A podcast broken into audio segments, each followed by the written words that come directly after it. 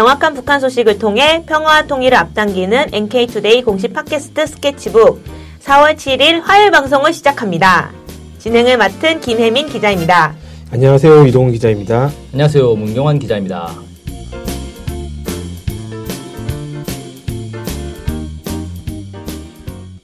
네. 그 화요일에는 최신 북한 소식을 들어보는 뉴스데이 시간입니다. 자, 오늘은 좀 어떤 소식을 이제 이동훈 기자님께서 준비해 오셨나요? 예, 오늘은 남북 노동자 축구 대회와 관련한 이야기를 좀 해보려고 합니다. 아, 남북 노동자 축구 대회요. 네. 좀 재밌을 것 같은데, 네 어떤 내용이죠? 예, 지난 지난 3월 30일에 남북의 노동자들이 민족의 화해와 평화를 위한 남북 노동자 통일 축구 대회 그 행사를 반드시 성사하자는 내용의 공동 호소문을 발표를 했습니다. 음, 호소문에서는 축구를 통한 남과 북 노동자의 만남은 지난 8년여 동안 단절된 대화와 협력의 물꼬를 트는 것이고 긴장과 위기를 타개하는 시작이 될 것이며 남북의 노동자들의 만남을 시작으로 해서 6.15 공동선언 발표 15돌과 광복 70, 70도를 거적적인 평화와 친선의 장, 제2의 6.15 시대를 맞이하는 축제장으로 만들어 나가자. 뭐 이런 내용을 담아서 남북 관계의 개선을 하자라는 의지도 호소문을 통해서 밝혔습니다. 아, 네. 그 사실 남북 노동자 통일 축구 대회가 사실 저는 열리는지 잘 몰랐거든요.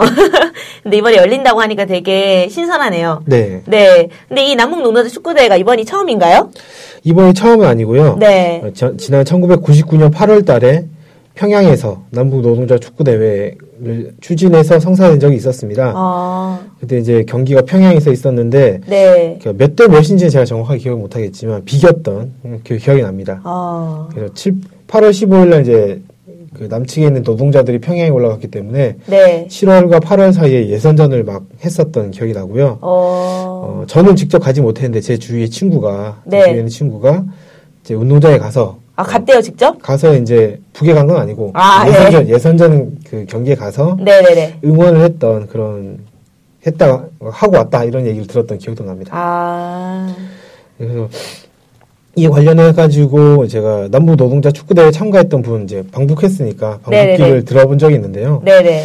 그 그때 북한 선수들이 참가했던 북한 선수들이 대부분 젊고 직접 선수가 아마추어가 아니라 저 프로 같은 그런 음. 선수로 뛰었던 사람들이 출전했고 네. 이에 반해서 한국의 노동자들은 진짜 공장에서 일하시던 거의 40대 이런 분들이 나와가지고 경기를 해서 네. 사실은 상대 상대가 안 됐다고. 상대가 안 됐다고 했는데 네네 네. 전반전 끝날 때 끝나고 나니까 북한이 한 두 골인가 세 골을 먼저 넣은 거죠. 네. 그래서 그런 상태였는데 후반전에 북한 선수들이 살살 뛰었다고 그래요. 아. 나중에 알고 보니까 네. 친선 경기인데 누가 이기는 게 좀 좋지 않은 모양새다 이렇게 아. 판단해서 비기는 결과를 그 만들려고 그렇게 네. 했다라고 얘기를 들었습니다. 아. 이게 북한은 네네네. 사실 공장마다 축구단이 따로 있어요, 다들. 어. 그러니까 아마 그 사람들이 그냥 그렇죠. 자기들끼리 예선해가지고 출전한 것 같아요. 네. 그러면은 뭐, 비교 거죠.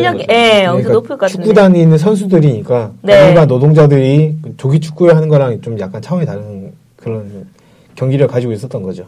약간 비겼기 때문에 또 약간 기분 좋게 마칠 수도 있었고 이게 어떻게 네. 보면 남북 교류의 포문을 열었다 뭐 이런 수도 있겠네요. 비볐기 때문에. 그렇죠. 네. 어, 그래서 분위기가 더 좋아서 그렇게 된지 모르겠지만 네네네. 어찌됐건 1999년이면 6.15 공동선언이 발표된 게 2000년이니까 1년 전입니다. 6.1 공동선언이면은 뭐 네, 김대중 대통령과 김정일 국방위원장이 만나서 그, 그 남북 간의 소중한 합의를 한 거죠. 통일에 관련해서. 네.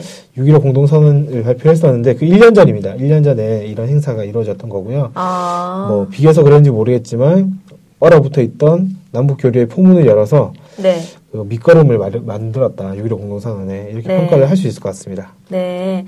그러면은 그때랑 지금이랑 좀 비슷한 상황 아닌가요? 남북 관계가? 근데 그때는 네. 99년이면 그 네네네. 조주영 회장이 소떼 몰고 가고 아, 뭐 그렇네요. 이런, 예. 그 90, 정- 제가 기억하기엔 1998년에 정주영 네. 회장이 소떼를 몰고 방북을 하고 아. 그 다음에 개성공단 뭐 한다.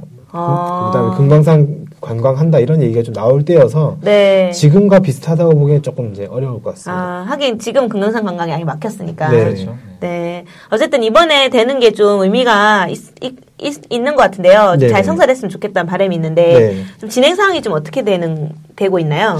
예, 원래 이 남북 노동자 축구 대회는 네. 2014년 10월 달에 민주노총과 한국노총이 네. 남북 노동자 축구 대회 추진 위원회를 만들고 네. 그 북한에 제안서를 보내면서 본격적으로 추진된 거거든요. 그럼 남한이 먼저 시작한 거네요. 네, 네, 그렇죠. 어. 2014년 이번에는 이제 한, 그 한국 측에서 먼저 네. 제안을 한 겁니다. 네. 그래서 실무 접촉, 접, 접촉을 했었고 네, 네. 크게 세 가지의 합의를 이루었는데 네. 2015년 5월에 즈음해서 그러니까 5월 1일이 노동절이니까 네. 노동절에 즈음해서 남북 노동자 축구 대회 통일 축구 대회를 개최한다. 음. 그리고 한국노총, 민주노총, 조선직총 이렇게 각기 한, 한 팀씩 선발해서 축구 대회를 개최한다. 네. 대회 성사를 위하여 남북 각기 폭넓은 축구 대회 추진위원회를 조직한다. 이 세 가지를 합의를 했다고 합니다. 어, 근데 좀 잠시만요. 그러면은 한국노총, 민주노총, 그다음 조선직총 이렇게 각 한 팀씩 선발한다는 거는 북한 한 팀에게인데 한국은 두 팀 뭐 이런 네? 그렇게 된 거죠. 어, 그럼 경기를 어떻게 하죠?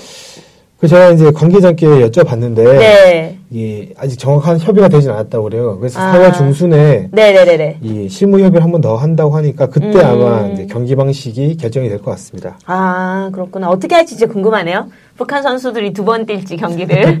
남한이 여기서 민주노총 한국노총이 최고의 뭐 팀을 선발할지 좀 궁금해집니다. 네. 네. 그러면은 이제 지역별로 그 아무나 이제 뽑, 뽑아 갈 수 없잖아요. 네네. 남, 아마 한국에서도 막 그렇고. 그럼 한국에서는 어쨌든 예선전 이런 것도 막 하고 있겠네요. 예, 그 지금 남과 북은 노동자 축구대회 참가 대표팀을 선발하기 위해서 예선전을 지금 진행하고 있다고 알려져 음. 있죠. 그래서 민주노총 같은 경우에는 지난 3월 1일 부산을 시작으로 해서 주말마다 지역별 예선을 하고 있고요. 네 네. 4월 11일 날 부여 구두레 운동, 운동 장이라는 곳에서 네. 16강, 8강 경기를 개최를 한다고 합니다. 그럼 4월 11일이면은 이번 주말? 그렇죠. 아, 네. 예, 그리고 한국노총도 4월 4일부터 5일 대전에서 했다고 하니까 이미 여기는 이제 선발이 된 것 같은데요. 네네네. 16강, 8강 경기를 이제 진행을 했습니다. 그래서 아, 이렇게 8강까지 결정된 이후에 네. 4월 19일 서울 용산구 효창운동장에서 오전엔 4강, 오후엔 결선 경기 이렇게 해가지고 네. 각각의 대표팀을 뽑아서 이제 노동자 축구대회에 참가할 대표를 선출하는 이제 그런 행사를 4월 19일에 효창 운동장에서 진행을 한다고 합니다.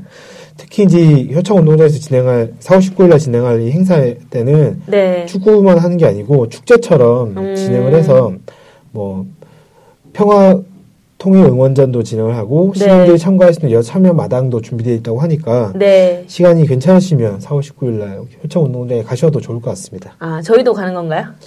아, 그걸 좀 생각해봐야 되겠죠? 저희도 취재를 하러. 아, 어쨌든 약간 제가 이제 거기 축구를 뛴다고 하면은 꼭 가고 싶을 것 같아요, 평양에. 약간, 예, 사실 흔치 않은 경험이잖아요. 그렇죠. 뭐 네, 그래서 경쟁이 좀 치열할 것 같다는 예상도 좀 듭니다. 네. 열심히 뭐 준비해서 여- 뭐 이변이 막 발생했다 이런 소식도 제가 페이스북을 통해서 아, 봤거든요. 뭐 강팀으로 알려졌던 어떤 데를 딴 데를 꺾었다 아. 뭐 이런 류의 얘기들이 있었는데 뭐 사실 평소 전력을 제가 모르니까 어떤 건지 정확히 모르겠지만 어찌됐건 예, 열심히 예선을 준비를 하고 예- 예선을 치르고 있습니다. 아, 구경 가면 재밌을 것 같아요. 네. 그러면 우리 뭐 남한에서는 이렇게 한다고 하고, 그럼 북한에서는 혹시 어떻게 준비를 하고 있나요? 예, 남측 추진위원회에 물어봤는데요. 네, 네.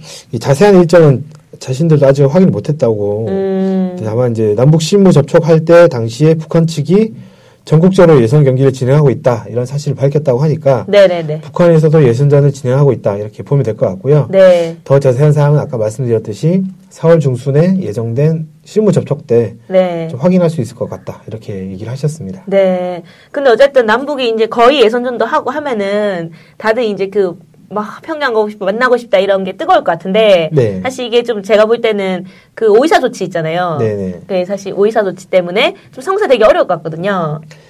네, 아무래도 이 부분 이 부분이 가장 큰 난관이 될 것으로 좀 예상이 됩니다. 네. 그래서 아까 처음에 소개했듯이 3월 30일 날 남북 네. 노동자들이 공동 호소문을 발표한 것도 사실 이 오이사 조치를 염두에 두고 발표를 했다고 알려져 있고요.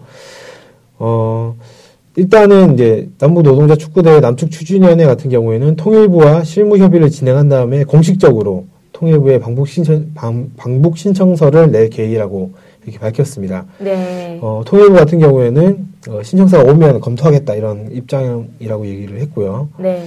어, 그래서 이 정확하게 어떻게 될 것이다 이렇게 결정 내기는 좀 어려운데 네. 뭐 개인적으로는 남북 관계 발전을 위해서 통일부가 전격적으로 허가를 해줬으면 좋겠다 이런 뭐 바람을 좀 가지고 있습니다. 네. 아, 제가 아까 오이사 조치 얘기를 좀 했는데, 사실 오이사 조치 저도 잘 모르거든요. 아, 뭐, 죄송해요. 모르시는군요. 예. 네, 오이사 조치가 좀 약간 통일부가 이제 좀 그뭐 다시 허가를 내주고 뭐 이런 부분인 건 아는데, 아, 이 소, 설명을 기자님들께서 좀 해주시면 감사하겠습니다. 예, 오이사 조치라는 건 예전에 천안함 사건 있지 않습니까? 2010년이었죠. 아, 2010년이요? 네, 어. 2010년에 천안함 사건이 나오고 나서 한국 정부에서는 이 천안함 사건이 어, 북한의 소행이다 이렇게 규정을 하고 북한에 대한 이제 제재 조치로 음. 북한 남북 간의 모든 경제 협력을 어, 중단한다 네. 이런 조치를 내린 게 바로 오이사 조치입니다. 네. 개성공단도 지금 현행만 유지하고 더 이상 확대를 할 수 없고 네. 개성공단을 제외한 모든 경제 협력뿐만 아니라 민간 교류도 모두 차단하는 그런 조치가 바로 오이사 조치입니다. 아. 그래서 남북 간의 교류 사업이나 이런 거에 있어서 그 이런 걸 할 때 오이서 조치가 상당히 좀 큰 제약이 되고 있고요. 아. 이것 때문에 그 예전에 비해서 확실히 남과 북의 교류하고 이런 것들이 줄어들었다. 뭐 이렇게 아. 얘기를 할 수 있을 것 같습니다. 대충 느낌만 알고 있었는데 좀 구체적으로 들으니까 좀 약간 아 쉽지 않겠다는 생각이 좀 들기도 해요. 이 민간 교류 자체가 이제 잘안안될 사실 그걸 막고 있는 거잖아요. 오이사 조치가. 음, 그러면 이제 이 남북 노동자 축구 대회가 사실은 통일부 허가가 나야 사실 될 수 있을 텐데. 네, 네. 아, 이게 꼭 되면 좋겠다는 바람이 좀 드네요. 네. 예선 좀다 하고 있는데, 통일부가 막으면 얼마나 속상하겠어요, 노동자분들께서. 이제 아까 말씀드렸듯이 네. 남북 노동자 축구 대회가 네. 남북 교류의 포문을 열어서 네. 그 남북 합의가 합의를 이루는 밑거름 역할을 좀 해왔거든요. 지금 네, 네, 해왔으니까 이번에도 잘 성사돼서 네. 그런 밑거름 역할을 할 수 있게 됐으면 좋겠습니다. 아, 네. 오늘 소식 정말 감사합니다. 새로운 정보들을 많이 알 수 있는 시간이었던 것 네, 같습니다. 네, 감사합니다. 네, 다음으로는 댓글 소개 시간입니다. 네, 그 문경환 기자님께서 댓글 소개 좀 해주시면 감사하겠습니다. 네, 정겨운 사람이라는 닉네임 쓰시는 분이고요. 네, 성사되기를 진심으로 기원합니다. 통일은 이런 발상에서 기인되고 급작스럽게 통일 준비 논의가 되겠지요. 감사합니다. 이런 아. 댓글 남겨주셨습니다. 네, 그러니까 이 성사대회를 바란다는 게 남북 노동자 축구 네, 대회 대회를 말씀이죠? 얘기하는 거죠. 네. 이분 뭐 예언가 같네요. 네, 예언이 꼭 성사 실현되면 네. 좋겠습니다. 네네네. 아이디도 참 좋고, 네. 정겹다고 하니. 네. 이상으로 스케치북 4월 7일 방송을 마치겠습니다. 안녕히 계세요. 안녕히 계세요.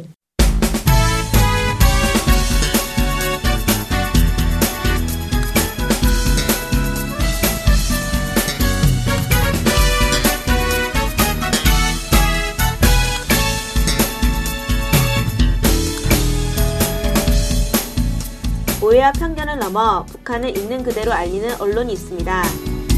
통일 번영을 여는 북한 전문통신 NK투데이. 언론협동조합 NK투데이의 조합원이 되어 힘을 실어주세요. 조합원이 되시면 각종 혜택을 받을 수 있습니다. 조합원 가입 문의는 홈페이지 nktoday.kr을 참조하시거나 이메일, 전화로 연락 주시기 바랍니다. 후원 계좌는 국민은행 479001-01-253840 언론협동조합 NK투데이로 보내주시면 됩니다.